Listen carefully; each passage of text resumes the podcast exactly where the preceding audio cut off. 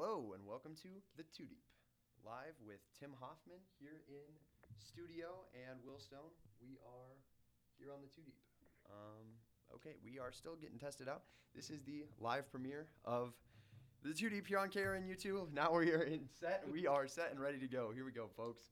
So today we are going to be talking general sports. This is hopefully going to be a regular thing. Monday nights, 5 p.m. Tim, how you feeling? We're doing great today. Super Bowl was a little, little lax, but you know, it is what it is. Yeah, I was gonna actually just ask you that, but you know, kind of want to introduce myself just a little bit. My name is Will Stone. I'm from North Platte, Nebraska. You know, graduate. I'm here sophomore now at UNL. We're trying to make it in the sports world. Tim, what about you? Tell us what, what where are you from?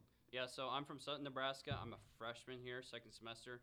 It's going well. I'm also sports media and communications. I've done a lot of writing, but definitely wanted to get into the broadcasting type of thing. So Exactly, exactly.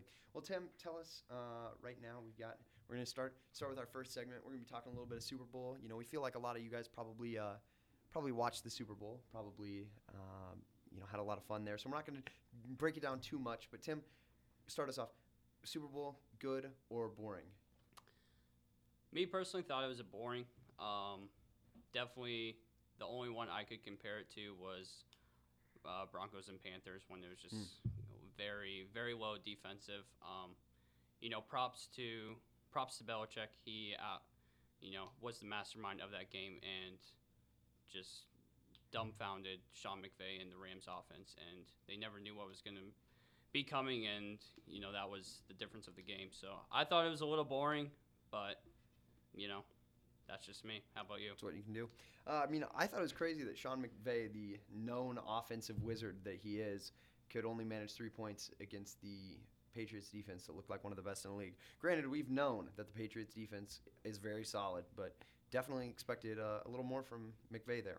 So that's what uh, our thoughts were on the Super Bowl. But now we're going to take it a little bit further. We're going to be talking, you know, kind of the future and where this goes from for now. You know, the Patriots and Rams both kind of are staring down an identity crisis of sorts, uh, with the Rams having a lot of players uh, looking down.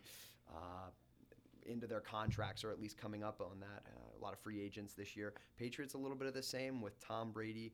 Um, possibly, you know, every year it's kind of will he retire? Will he come back?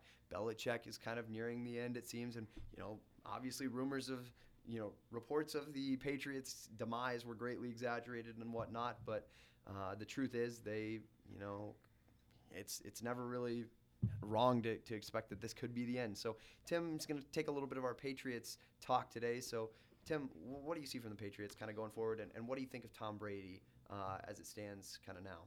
Yeah. So first, first off, Gronk said kind of last night that he was going to take a week or two to figure out his his future, and I really, really do think that he will not be back this next season. Um, he's just taken such a toll as a tight end, and so many injuries, and I think that is a huge, huge uh, disadvantage for the Patriots. You know, if you you look at last night, and you know Julian Edelman just kind of won that game for them. You know, he ran perfect routes, no one could guard him. You know, you take out Gronk, you almost have to double team Gronk, or he's just going to kill you. And you know, take away Gronk, you start doubling Edelman, then who do you go to? So I think I think the Patriots are running out of offensive weapons. And I Brady's probably going to be back, but Brady's the type of guy who needs needs guys to get open, you know. When you think about last night, you're like, you know, what how many throws were you like, "Oh my gosh, Tom Brady, that was a fantastic throw." You know, the one to Gronk where they got down to the two yard line. That was a great throw. Fantastic throw. Tim, Tim, what are you saying here? Are you, are you trying to make the claim that, that Tom Brady may not actually be? I, I mean, I don't, I don't know, I don't want to put words in your mouth, Tim, but but it sure sounds like you're kind of talking down on Brady here. What do you What do you mean by that? All due respect to Brady, he's a great, great quarterback, and he is probably the greatest winner of NFL football, no doubt. You know, if we're in the last drive, you want the ball in Brady's hands. But there are certainly, certainly more quarterbacks out there today in this league that are more talented than Tom Brady. Patrick Mahomes. Patrick Mahomes has at least five throws every single game where you're like, how the heck did he make that throw? Aaron Rodgers, ability to scramble, throw on the run, throw it 34 yards downfield on the money. Perfect. Russell Wilson, uh, ability to scramble, ability to throw a deep ball right where it needs to be. But yeah, I listened. ESPN this morning was debating if Tom Brady was the greatest athlete of all time. And I don't even think he should be considered in that category because I feel like Tom Brady is replaceable. I feel like, you know, you said it the other night, if we if Tom Brady is not drafted by the Patriots and has Bill Belichick as as his coach, are we really talking him as about we talking about him as much as we are? I don't think we are. You know, Tom Bill Belichick's system allows people to get open. He's a mastermind. And, you know, Tom Brady's throwing to wide open receivers 10, 15 yards down the field. That's yep. not doesn't take a certain amount of talent. So, and I think he's you know, he's replaceable. You could you could almost put, you know, Pat Mahomes, if you throw him in the Patriots offense, you know, they probably win one or they probably lose one or two games this year. Yeah. No, I, I definitely agree with that. I mean, I'm definitely one who uh, likes to use the term greatest of all time for Tom Brady. And I don't really throw any caveats on that. I don't say greatest quarterback of all time, greatest player of all time. Uh, but you know, there's no question that at six Super Bowl rings or six, seven, yeah, six Super six, Bowls, six Super Bowl rings, and you know, so many appearances that there's no question he's the greatest of all time. He's got his stats back it up too. But uh, I am a firm believer in that uh, concept that Tom Brady may not be the player he is, and we may not even know the name Tom Brady today if he hadn't spent uh, 20 years in uh, Bill Belichick's system. You know, he he you know, obviously started off well with you know Bledsoe and all that, and worked his way from there. But the truth is, you never know what's going to happen. So, Tim, you got any more Patriots takes? Yeah, I just think you know, with the greatest of the greatest athlete of all time, I think you know Michael Jordan, you know Babe Ruth. They those were some guys mentioned on ESPN. They changed the game and they were irreplaceable. You know, if you take Michael Jordan off the Bulls, they're not winning championships. And I think, you know, if you put someone, if you replace Tom Brady with some other quarterback, I think you could. They could still win some championships. So that's that's all I'm saying. Exactly. That's what we like to hear. so yeah, so we'll uh, shift gears just a little bit, and we'll talk about the Rams' kind of identity crisis of their own here. Uh, you know, basically we're kind of looking at it, and Ndamukong Suh is going to be a free agent this year. Lamarcus Joyner is a free agent. Um, you know, Rodger Saffold, Dante Fowler, C.J. Anderson, the big late season pickup, all unrestricted free agents going into 2019. Pretty crazy, but you know, I think I think it's ridiculous. Kind of looking at that, you know, they kind of built this window of we've got one year to kind of get to where we need to be. We're gonna kind of try to catch lightning in a bottle with Sean McVay and all these you know top dog free agents who we've kind of thrown onto an all star team of sorts, and it's kind of Super Bowl or bust, and they got there, which you know I'm. Whether or not they deserve to be there or not, you, you know, is up to interpretation. Sorry, any Saints fans, if you happen to be listening.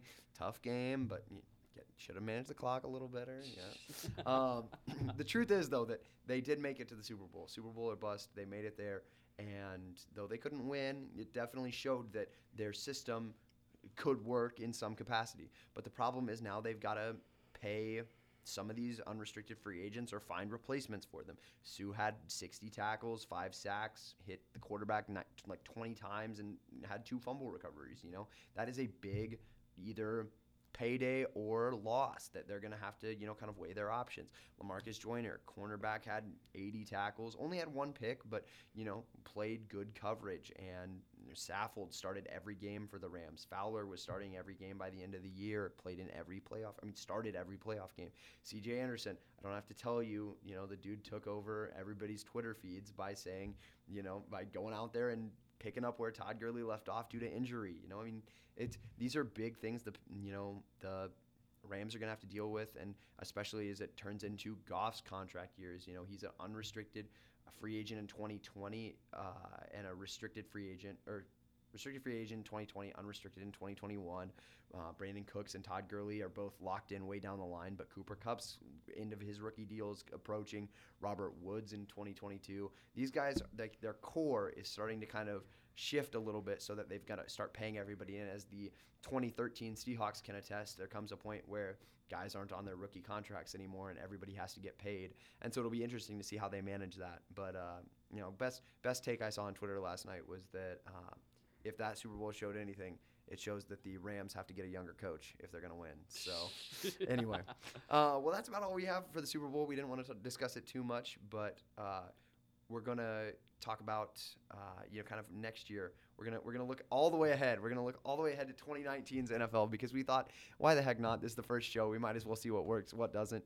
And um, Tim and I are gonna kind of break down our you know postseason picks for uh, a year from now, and then we'll look at you know kind of a couple other things. So Tim, if the season ended, you know, if the 2019 season was happening right now, and the playoffs are starting, who's your number one seed on on both sides, NFC and AFC?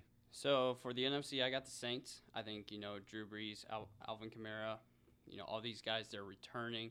Um, I don't see much of a drop off there, and I just think the Chiefs. You know if they can go out and they can get a running back and you know have a have a more more of a force in the running game because it you know there was no question about it. They were definitely a different team once when they were without Kareem Hunt.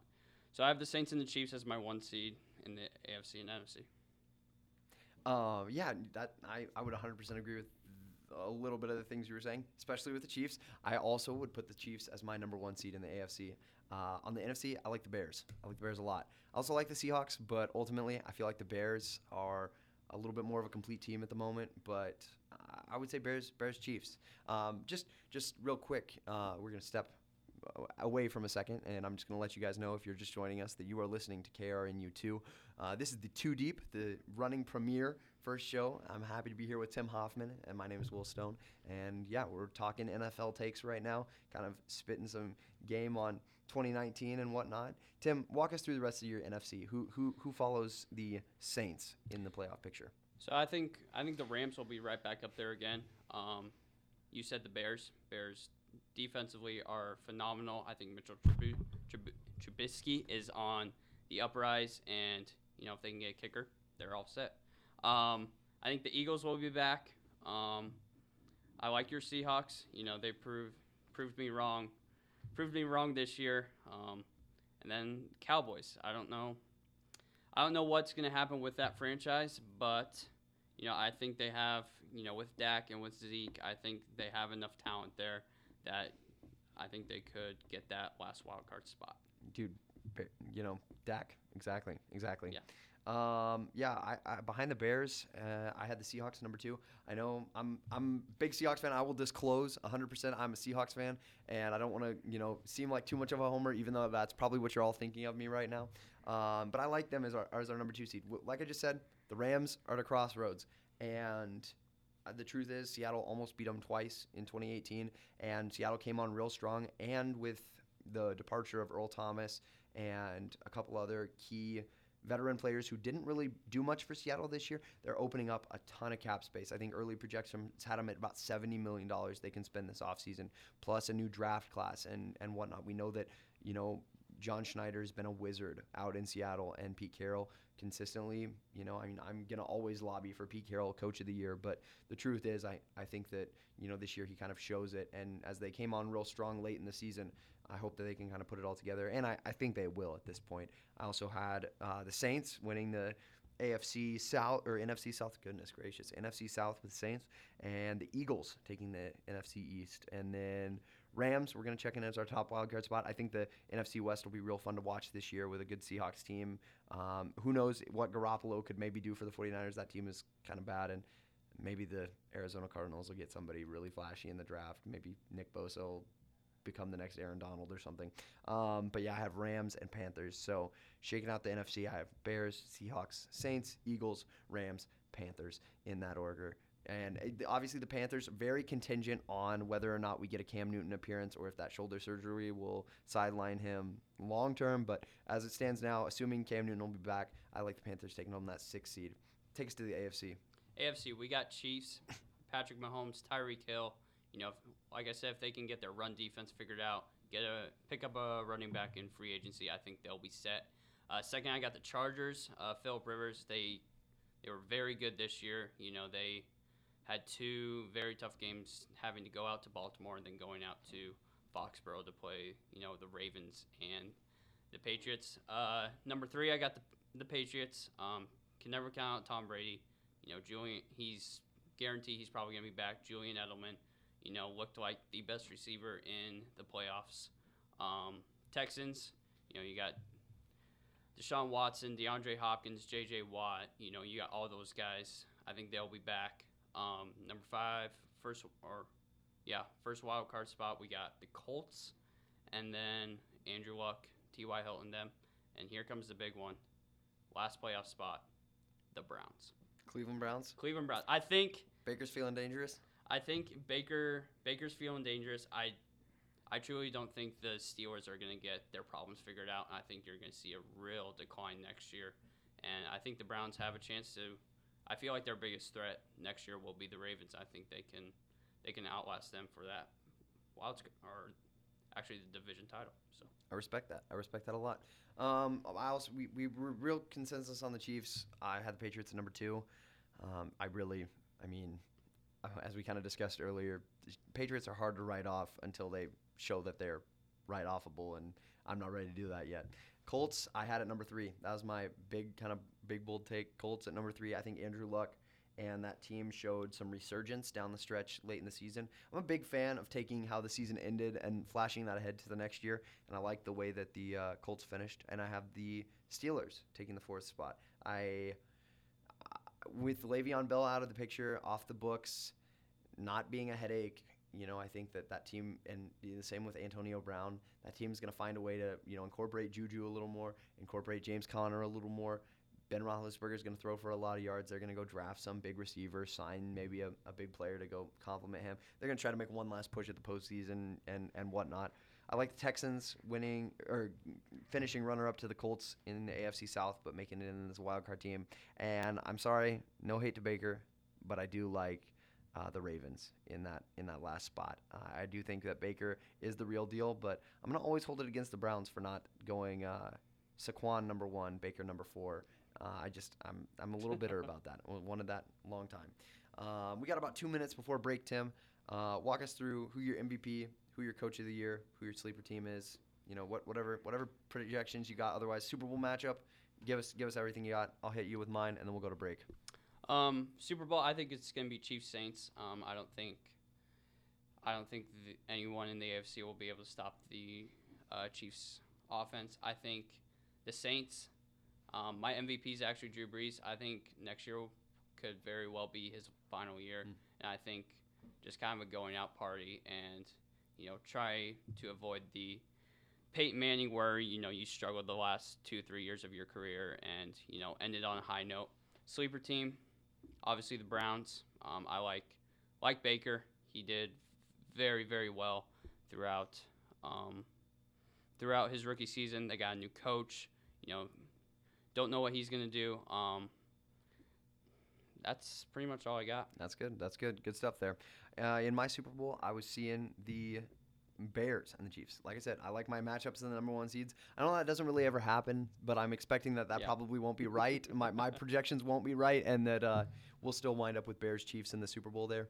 Um, you know, Mitch Trubisky, verdict's still out on him, but I think what was it? The 2006 Bears made the Super Bowl with Rex Grossman as their quarterback. Yeah, I- like anything's that. possible Yeah. when you got a great defense, and you know, put my money on Eddie Jackson and Khalil Mack and Akiem Hicks and all those boys, monsters of the Midway and whatnot. Uh, I got Mahomes back-to-back MVPs. You got, I mean, if, if he's the number one seed, you got to see it. And then my sleeper team, I guess technically my sleeper team is kind of the Steelers because I, I guess not a lot of people are sleeping. I mean, it's just I don't know. Um, I also really I'm, I'm a closet Titans guy. You know, I feel like they can always make a push, and if Mariota's healthy, who knows? But Yeah. you know, I'm I'm we'll see how that one all shakes out. But anyway, we're gonna we're gonna go to break now. Take a uh, short minute break or so, and we'll be back here after the break talking. Tim Miles, Nebraska ball, and the future of all that. You're here on KRNU2, listening to The Two Deep with Tim Hoffman and Will Stone. Back in a minute.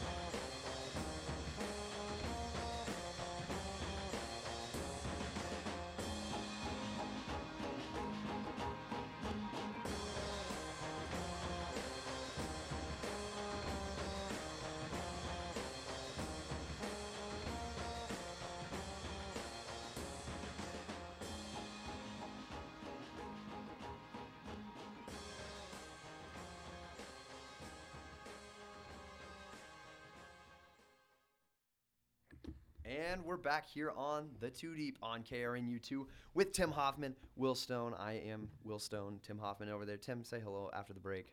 What's up? We're still here. We're still here. Um, yeah, so we're we're getting into Nebraska ball. Tim Miles out here. Um, things have been well, certainly better for Nebraska at points after a great start to the year. Seemed like a virtual lock for the NCAA tournament. Uh, four seed, three seed, even in some cases. Nebraska has fallen off the wagon just a little bit. Even though all the metrics favor uh, our Huskers, uh, they do not look the part at the moment, which is a little ironic if you think about it. Last year, the Huskers did not get in because they could not, you know, they passed the eye test, but they did not pass the mat- pass the metrics tests. This year, they pass a lot of the metrics tests, but the eye test leaves a lot to be desired. So, truth is, lot is lot has not gone well for the Huskers of late. Can't make free throws, can't make layups, can't make a lot of shots actually. Their free throw percentage has actually declined by about 10 percentage points. Shout out to Matt Waite, professor here at the Journalism College, for telling us that today. They've they've had the fourth largest decline over uh, their last chunk of games. Only worse, than, or only only teams with worse declines in their free th- or field goal shooting is the uh, Indiana Hoosiers, the Wake Forest Demon Deacons, and the NC State Wolfpack, who scored a whopping 24 points in their game on Saturday. So, Tim, what are your thoughts on where Nebraska ball is right now? Where do they go from here?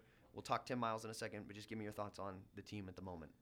Um, right now, we honestly look like one of the worst teams in the Big Ten. You know, we lost to Illinois, who could very well, you know, they're on the uprise. You know, they beat beat Maryland in Madison Square Garden, but you know they're definitely probably one of the top, you know, top two worst teams in the league. Um, you know, we can't score. He said it. We've uh, before in 2018, before the turn of the new year, we were aver- averaging 80 points and only giving up 57. And in 2019, we have only reached 80 point mark once, and that was against Iowa in a 93-84 loss. And we you know, we haven't scored more than 70 points since the Penn State win on January 10th. And, you know, the the chemistry is certainly just doesn't look like it's there. The offense doesn't flow. You know, obviously the absence of Isaac Copeland is huge for that team, but still, you know, you still have three returning starters back and you know, I don't see I don't see that leadership, that senior leadership where we're just like this is how it's going to be. We're gonna we're gonna find a way to win this game. That's just not there. James Palmer is struggling. You know, against Wisconsin, we missed 15 layups and dunks. You know, we're shooting close to 50% on layups. Like that's just awful. And I think that's more mental than just like physical. And you know, we'll we'll get to that later. Of you know, whose fault is it that they're not mentally prepared? You know, how much how much is it on the coach? How much is it on the player. But yeah, it's certainly after such such high hopes for the season, such high expectations. You know, the Michigan State game was probably the most excited I've ever been to a, ever been for a Husker basketball game. The Creighton game was one of the best atmospheres I've ever been to, and you know, in a matter of two weeks, we're we've fallen off the map, and you know, we're we're tanking, and something needs to happen for this team to get back on track. The truth is, after um, you know, such a great uh, performance against Mich- uh, well, I mean, a good performance against Michigan State, but uh, a great performance against Indiana. You know, things looked really good for Nebraska and looked really good for the Huskers, and they surely seemed like they would be um, trekking toward that tournament. Like we said, you know, even after a tough loss to Maryland and a tough loss to Iowa, uh, that win against Indiana seemed like it was a surefire quad one win, and now that win has kind of turned into uh, a pile of nothing after. I mean, okay, in fairness, Indiana did defeat uh, number six Michigan State there on the road at Michigan State last weekend, but uh, the truth is that win is not what it once was or once appeared it would be.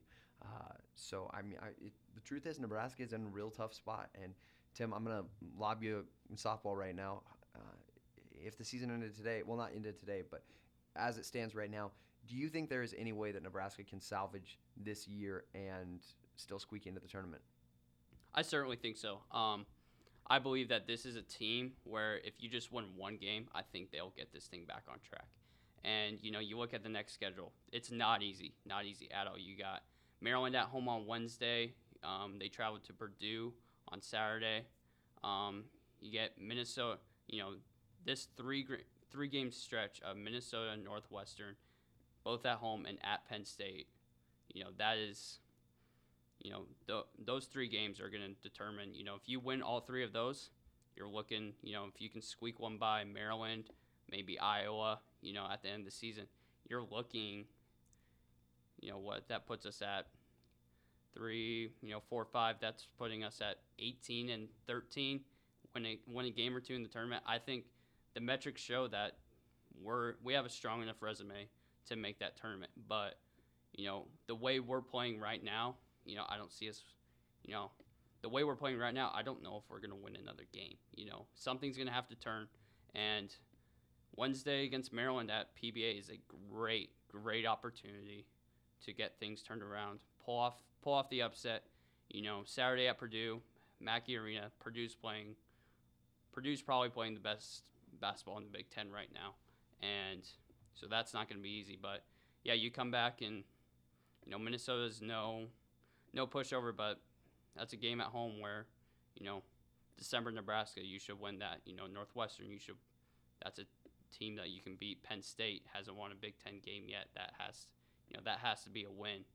And you know, if you can, I've seen strange things happen. You know, if we go into Ann Arbor or go into East Lansing and somehow pull something off, you know, you know, a big win like that, even if you're sitting at 17, 18 wins and you pull off a game like that, that could very well be your clinch to the tournament. So yeah, I think definitely, definitely we can salvage this season, get this thing back on track. But you know, these last five games haven't shown me anything that gives me hope for that. Well, the truth is, you know, we saw last year mm, Nebraska fans were kind of upset about the fact that Texas made it in at you know 18 wins themselves, uh, but they were in the Big 12, big, big, Big 12 conference, you know, big bad basketball conference, you know, and this year the Big Ten has shown to be one of the premier conferences, you know, if not the best conference in basketball this year. Uh, Nebraska really um, really looks like they could, you know, have that argument going for them at least, you know, that they could, you know, be in the big conference and even if their, you know, record was rough through the middle stretch, if they can kind of establish some course of direction down the down the end of the season, I guess, then it's possible they could squeak in. I'm I'm in that boat with you that they've got a lot of chances to prove themselves and can you know maybe establish something going there. Uh, we, we are uh, the Two Deep on KRNU2 with Tim Hoffman and myself, Will Stone. Uh, we're here on our first show ever on KRNU2, Monday nights, 5 p.m. And we are talking Nebraska ball. And now we're going to kind of take it one step a little bit deeper, and we might get a little edgy, step on a few toes. But Tim Hoffman, what do you think of Tim Miles? What is is Tim Miles to blame for this a decline in Nebraska basketball, or this um, kind of what seems to be a dumpster fire failure of a season. Is is it Tim or is there something else? I think it's half and half. Um, obviously, Tim Miles can't make the players make layups. He can't make the players make shots. But if he's doing everything to make sure that team's mentally prepared and they're still not mentally prepared, that's on the players. But at this time, you can see the mental the mental aspect of the players is not there. And is Tim, you know, putting in extra effort to make sure that his team's mentally prepared? Are we, you know, does he need to take their phones away an hour before, you know, a game? You know, just make you know make sure that his team that he's doing everything to make sure his team is, you know, ready to go into that game, and, um, you know, shots. You know, there's so many things that fans don't know about the team like what's happening indoors, what you know, what's happening behind the scenes, and you know, a lot of this can be traced back to summer workouts. You know, were we were we giving you know full effort in summer workouts when it was you know hot in the gym? You know, was that was that happening? You know, was he yelling at them? Were they giving full effort? Or is there just kind of a thing where the players have lost trust in Miles, you know, and you know where they're not going to give their full effort because they are they're not sure if the if he's the right coach. They're not sure if he can, truly win, you know, at the at this stage. And you know, props to Miles when he was when he was hired. Nebraska basketball was in an awful, awful place. You know, I followed this team, you know, since I was young, and you know, you could, you know, 13 wins was all we'd get, you know, every single year. And he's brought this, he has brought this place out of the dumps where it's possible to win now. You know, we have a new arena, we have a new practice facility, and I think, with that said, you know, it doesn't really matter what I think. If if he doesn't make the NCAA tournament, Bill Moos is going to fire him. But Nebraska, Nebraska basketball is at a point now where the interest is high, where we can go out and we can get a Fred Hoiberg, we can get a Buzz Williams, we can get a Frank Martin, we can get we can get a high level guy and instead of a mid major guy. Like that's the only reason, you know, that's all Nebraska could get for so many years. And I think we have I think Nebraska has stepped out of that little little hole, but I think Nebraska needs somebody to take them. We're out of that hole, but someone needs to take them to where we can start climbing that mountain and you know become become a consistent program. So Tim, are you, are you saying that you are on the fire Tim Miles train ultimately? I think ultimately yes. You know, if he if he would turn this season around, if we win seven out of our last nine games and we win a game in the tournament, obviously you don't fire him. But you know, right now from what I've seen, I don't think there's you know I don't think there's any reason to keep him at this point because you know next year you lose you lose Ro- or you lose Copeland, you lose Palmer, you lose Glenn Watson, you know you lose all these guys. It's going to be a rebuilding year anyway you know. And I think with with Tim, there's you know that that's a recipe for disaster, and I don't think he has that offensive mind to salvage a you know 16 17 win season with the players he has. And I think next year would be a great a great year to rebuild bring in a new coach if if the last 9 games go as we think it might. Of course, of course. I'm a little bit on, on, on your same wavelength there, thinking that it might be time to go try and get an, another coach. But I'm a little bit more on, on the side of um, Tim Miles is a great coach, and I think you know he truly um, has done a, a whole lot for this program, and what he has done, like you said, cannot be understated. He has taken them and you know made them into something that they never were prior to this. Ne- Nebraska was you know really as as I've heard so many say, you know, kind of that reprieve of somewhat interesting action between the bowl game and the spring game, and now Nebraska basketball is Nebraska ball, and it's it's a real deal. And there's energy in PBA on a nightly basis, and you know Nebraska was top ten team in attendance last year, and and some would call it a top 15 atmosphere in college basketball. You know, I mean that's there is legitimate, you know, happiness and excitement for Nebraska basketball, and all of that.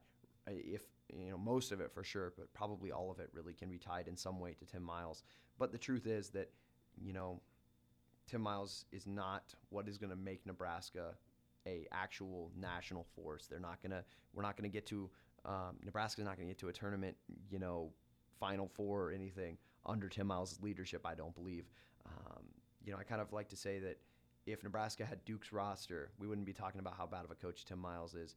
But the truth is that Nebraska's never going to be able to recruit like Duke, and they're going to need a coach who is a brilliant, um, you know, high level, top tier coach if they're ever going to take what Nebraska is capable of getting, you know, the players, the, the three, four star, you know, middling guys, and turn them into a real tournament power, someone who can evaluate that, you know, lower bowl of talent and find the diamonds in the rough and make them something further, I guess. So I would agree that, you know, let's go get a Fred Hoiberg, Buzz Williams type guy, you know, and try and turn this thing around. Heck, let's get let's get Tyronn Lue on the phone, have him uh, recruit for the ages. What we've seen uh, Penny Hardaway in Memphis go and get the number one player in the 2019 class simply by being Penny Hardaway, an ex NBA player, and you know, friend of legends, and so Tyronn Lue might just be the be the answer there. I'm, for what it's worth, I'm not actually advocating we hire Ty Lue. I'm just I'm just saying that uh, there's a lot of options, and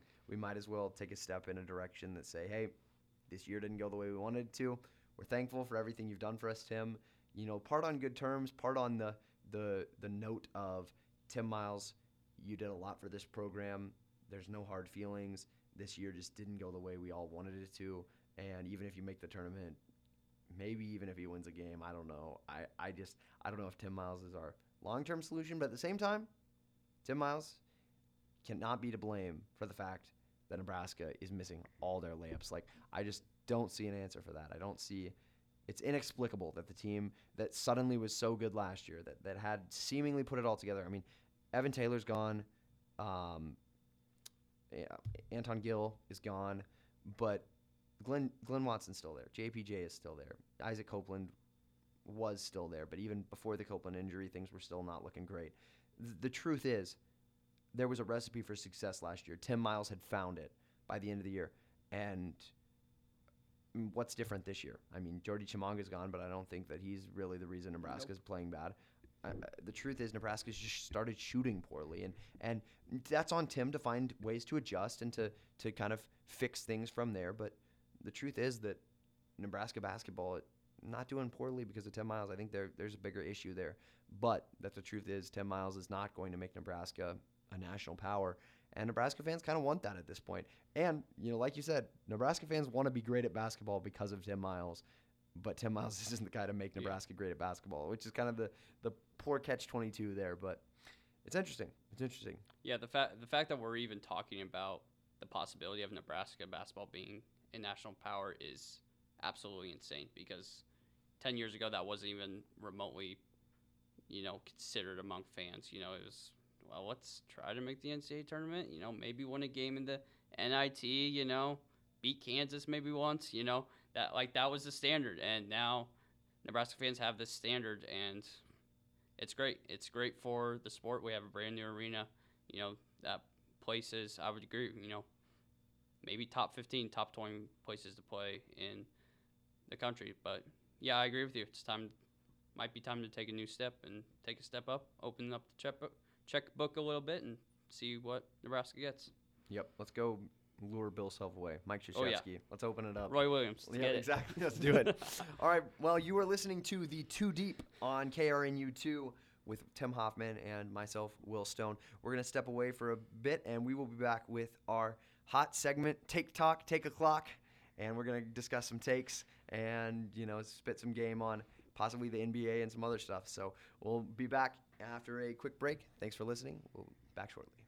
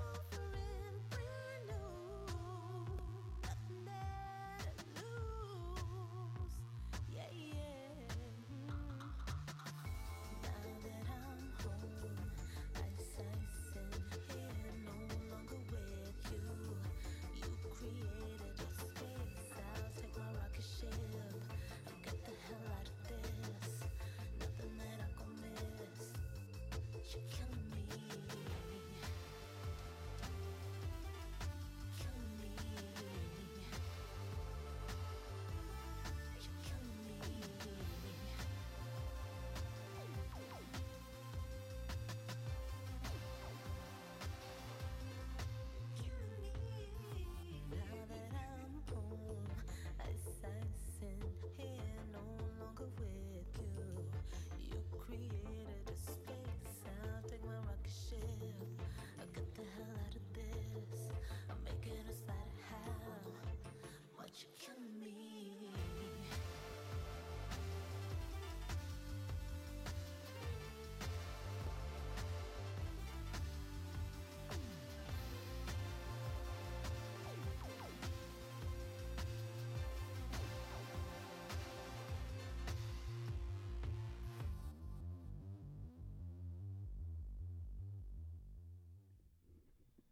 And we are back. Tim Hoffman, Will Stone on the Two Deep KRNU 2 here Monday nights 5 p.m. This is our first show ever, and we're still trying to iron out all the kinks. But we just talked Nebraska basketball. We talked the Rams and Patriots and their futures, and now we are on to the segment we are calling Take Talk. Take a clock. So, the way this works, Tim and I have each prepared lists that the other person has not seen of takes that, or well, topics at least, that the other person has to have a take on. They will present their, their take. You know, Tim will present his take. I'll present mine, or topic, I should say. And then the other person will have a few seconds to think on it while they're, you know, explaining it, I guess. You'll see how it works pretty quickly. Each person gets a minute to answer. I have a timer here set on my phone. You'll hear the timer ring when it is, uh, when it is over and ready to go when, when he is cut off. But Tim, I will allow you to go first. Present me your first topic, and then I will get us rolling. All right. Who's the better Nebraska coach, Tom Osborne or John Cook, and why? Oh, well, wait, explain explain to me your reasoning just a little bit.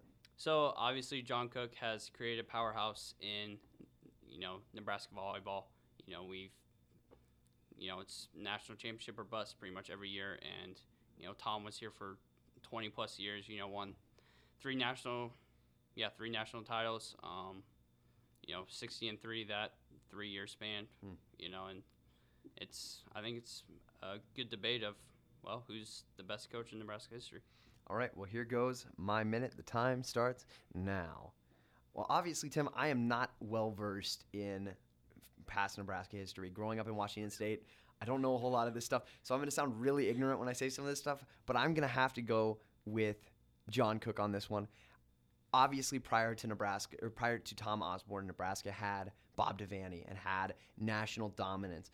I don't really know what Nebraska volleyball was like. Obviously, I mean, I know they've made what 32 like there've been 32 NCAA volleyball tournaments and we've made and when I say we I mean Nebraska has made all of them um, so obviously that predates John Cook but the truth is that John Cook has built a team that consistently takes the top recruits consistently not that not that Tom Osborne did not do that in Nebraska but the truth is that John Cook has built a monster that is almost unparalleled and it, I mean it is a dynasty at this point Nebraska volleyball is a dynasty and is a program that is not to be trifled with. So I'm going to have to go John Cook on that one. Tom Osborne is one of the greats, and hopefully we have another one in Scott Frost, but John Cook is that dude. And that is my time. So that is our first take right there. We have the timer is being stopped, and we are set. Tim, my first topic for you the college football has a massive problem in the way they schedule fo- they schedule their games, their conferences, their teams. Everybody's on a different page right now. The SEC plays eight conference games and can schedule a bunch of FCS teams, no penalty. Really, no. There's no hard feelings if they schedule that. Big Ten, nine conference games, and if they schedule an FCS team, it's frowned upon, and it's kind of one of those tough ones. What do you think should be done about that? Should they go uniform across the board? Should they? What What should they do? Just Just give me your thoughts. Your time starts now. I definitely think every conference should play nine conference games, and I think first three weeks of the season need to be non-conference games, Power Five, you know, or not Power Five, you know, FBS, FBS schools, you know, whether that be Nevada, Boise State, you know, we don't need we don't need Alabama playing. I don't even know who they play. The Citadel. We don't need Alabama. we don't need Alabama playing the Citadel in you know, week 12, you know, week 12, week 13 of the season because honestly, it's a it's almost like a bye week, you know, and why why are they playing the Citadel in November when Nebraska has to play a Wisconsin or an Ohio State? You know, why why is that fair to other schools? So yeah, I think first 3 weeks, you know, non-conference rest uh, conference foes, and I think you just make it even all across the board. And yeah, I think you know we're talking about this because of the SEC, and there's my time. So that's all I got. Truth. And Tim, I want to I want to give you a chance. We've got a little extra time here. Um, John Cook or Tom Osborne for you? I want to let you kind of back that one up. I think I'd have to agree with you with Cook because I think there's definitely a culture there. You know, we talked about in the you know the semifinals. We're like, oh, we're down 2-0. We're, we're gonna Yeah, come back and win exactly. this. You know, we're like that's that's what Nebraska does, and I think that standard and that culture that he's brought here and the you know, it helps that Nebraska, you know, Nebraska is a volleyball, you know, the, I want, you know, they're not a volleyball school, but the Mhm. talent, the high school talent Recognizes is, you know, more higher up than, um, the fo- state. yeah, than football. And I think, you know, you have to give credit to Cook and that. So, Truth. And I would say I agree with you that the you know if if you're you know you might as well make the the first three opponents of the year be those non-conference ones because it is true that that I mean you saw with Nebraska and Bethune Cookman obviously you know I don't want to you know beat the dead horse of Nebraska but I was at that game and you watched morale going into it morale was high but then they go and they spank a you know cupcake team everybody feels happy and then you've kind of got some momentum through that game you know it's a win that you know you want or whatever but you know, the truth is that yeah, it, it'd be better if we just kind of schedule everybody accordingly. So Tim, uh, next one. yeah, so everyone's talking about the transfer portal. You know, that's it's a big thing now in college football, and we saw firsthand last year. We saw Tristan Gebbia leave. You know, right after he lost the tar- starting spot, we lost or watched Greg Bell leave. You know, Nebraska watched Tyjon Lindsey leave. Um, what are your thoughts? Is being able to trade? You know, I would say mid-season. You know, Mhm. if yeah, is that good for college football? Time starts now, and I think that the transfer portal is you know fine for for football. I mean. there's always going to be players that want to leave, that want to go somewhere else, that aren't happy in their current situation. Um, I think that the NCAA has made it, I guess, adequately fair. Like the the restrictions on it, like you have to sit out a year, et cetera. That should deter it somewhat. Um, and sometimes I even think they're probably a little too strict in the way that they handle that. Um, but frankly, I mean, if Justin Fields is going to get stuck behind Jake Fromm, it's kind of pointless to waste two years of eligibility when you could be cutting checks somewhere else. I mean, if the NCAA wants to pay their players, then heck, let's uh, make sure they stay. But uh, until the NCAA starts paying their guys, these guys are just trying to get out as fast as they can and get to the NFL. And you know, you might as well spend all your three years playing and raising your stock rather than sitting on the bench and only having maybe two years or something like that. And so, you know, Tate Martell wasn't, you know, he might have played this year, but he'd probably get stuck behind a better Justin Fields. But yeah, I think it's uh, good for college football, but it's acceptable. What are your thoughts? Yeah, so like do you like the Tristan Gebbia, you know, situation that, you know, after he loses a starting spot, he can just you know, he left right away, or do you think he should I think do the, more of a Jalen Hurts route and you know stick it out for that year? I'm personally partial to the Jalen Hurts route, obviously, because Hurts put himself in a good position by playing a year and transferring. You know, the year was forfeited either way. You know, and I get what Jebbia was saying about wanting to have as much time in a system as possible, but you know, Hurts at least had time. Anyway, point is, I think everybody should be on the same academic system. At least in the eyes of the NCAA, you know, I don't care how your university schedules their classes and whatnot, but you know, the quarters system benefited Oregon State several times, um, enough so that Frost blocked Bell's transfer there. You know, goodness.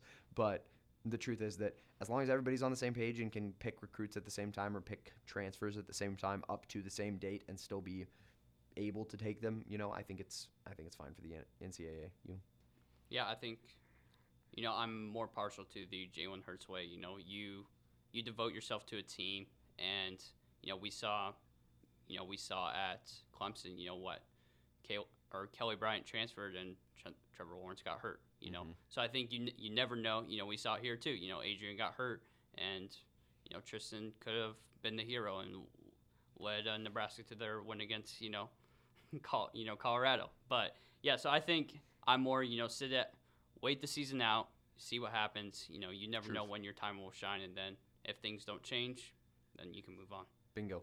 All right, Tim. We're gonna switch gears just real briefly. Actually, no, we'll, we'll stick here because I think we can, we can talk NBA at the end briefly if we have time. Let's say you're a recruit.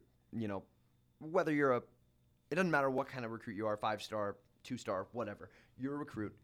You are committed to a school, regardless of when you committed to them. But you've you've picked this school. You've announced your commitment, and right up before signing day, um, a slightly better school comes along. You know, whether it's you know, I'm committed to Northern Illinois, and then say Rutgers comes along, or I mean, obviously Rutgers may be not worth transferring to, but you know, you a school that you like a little bit better uh, comes along, sends you an offer five days before signing day, and you know you've committed the school. Maybe you've been committed for a long time, or you've just clearly shown that you're devoted, or you know, whatever. The the point is, school comes along, and you flip. You know, three days before, or you you know unexpectedly. There's no real relationship with that school up until that point. They offer you. You're like, I'm flipping. What are your thoughts?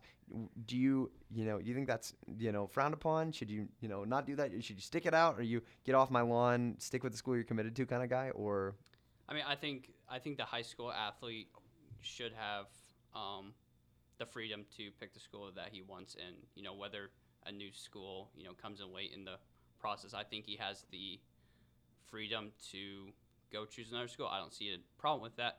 The thing is, if it's three days before signing day, are you really making the right decision? You know, can you make you know that uh, quick that quick of a decision in that little of a time?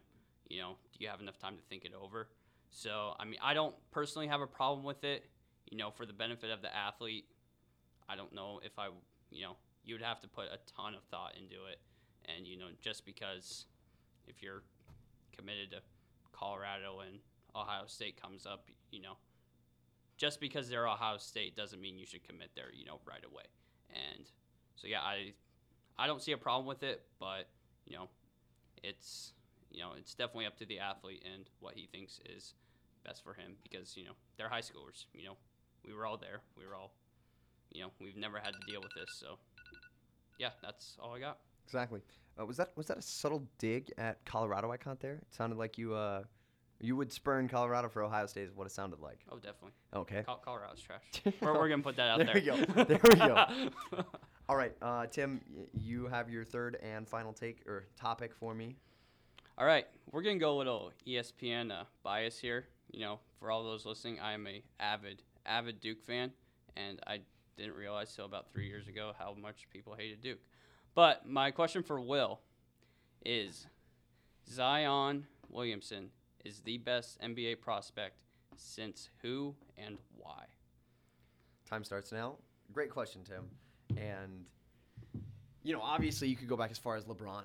I don't think you can go any further back than LeBron. Obviously, Jordan was a great NBA prospect in a sense, but he still wasn't number one overall. You know, Penny and Shaq were both, you know, up there. I mean, Shaq probably, you know, was the LeBron was probably the highest. I mean, he's probably the highest ever at the time, but highest since you know Shaq and whatnot. But I would definitely go back to LeBron, and even after LeBron, Greg Oden maybe. You know, like because I don't think Zion is as hyped as LeBron. I, I don't think you can be. You know, Zion's No. got a great body type, great. You know, athlete can do some incredible things on a basketball court, but I don't think I'm ready to say he's the best NBA prospect ever. And I think that's what you get in LeBron. So I'd say probably since Greg Oden, even though Greg Oden was a bust, it seemed like he was a slam dunk. Um, and KD was in that same class, but you know everybody was hyping those two, and so I think probably since that class in whatever 2010, 2009, something like that. Yeah, ob- obviously the similarities between LeBron and Zion are, you know, body type, you know, the way they play, you know, they both like to drive, you know.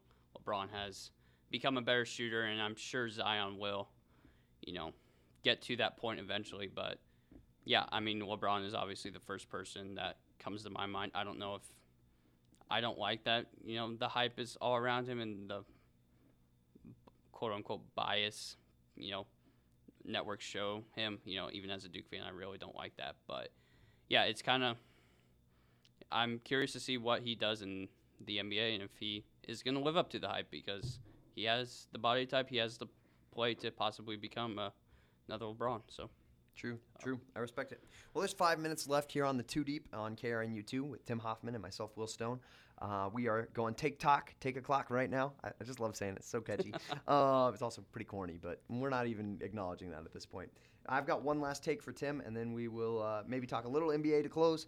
But Tim, the NBA has a problem right now. The Eastern Conference not as good as the Western Conference. Right now, the West's second worst team is the Memphis Grizzlies. For what it's worth, I am also a Memphis Grizzlies fan. I would like to point out my bias just so we're all clear on all this. Uh, but Memphis Grizzlies are the second worst team in the Western Conference. There's a pretty big gap between them and the Knicks, so I, I'm not using the worst team just just so that's clear. But second worst team in the Western Conference would be just three games out of a playoff spot in the Eastern Conference. That is you know, I'm, I'm going to say my opinion that's bad for basketball to have, you know, teams that are consistently better not making into the playoffs. And if you're having a conference that's significantly worse, you know, LeBron was able to make it to what, eight straight finals by playing in the Eastern Conference. And now he's in the West. And that streak appears to be deeply in jeopardy with the Lakers currently sitting a couple games out of a playoff spot. So, what should the NBA do about it? Should they abolish conferences entirely? Should they leave it how it is? What are your thoughts, Tim? You have one minute and your time starts now.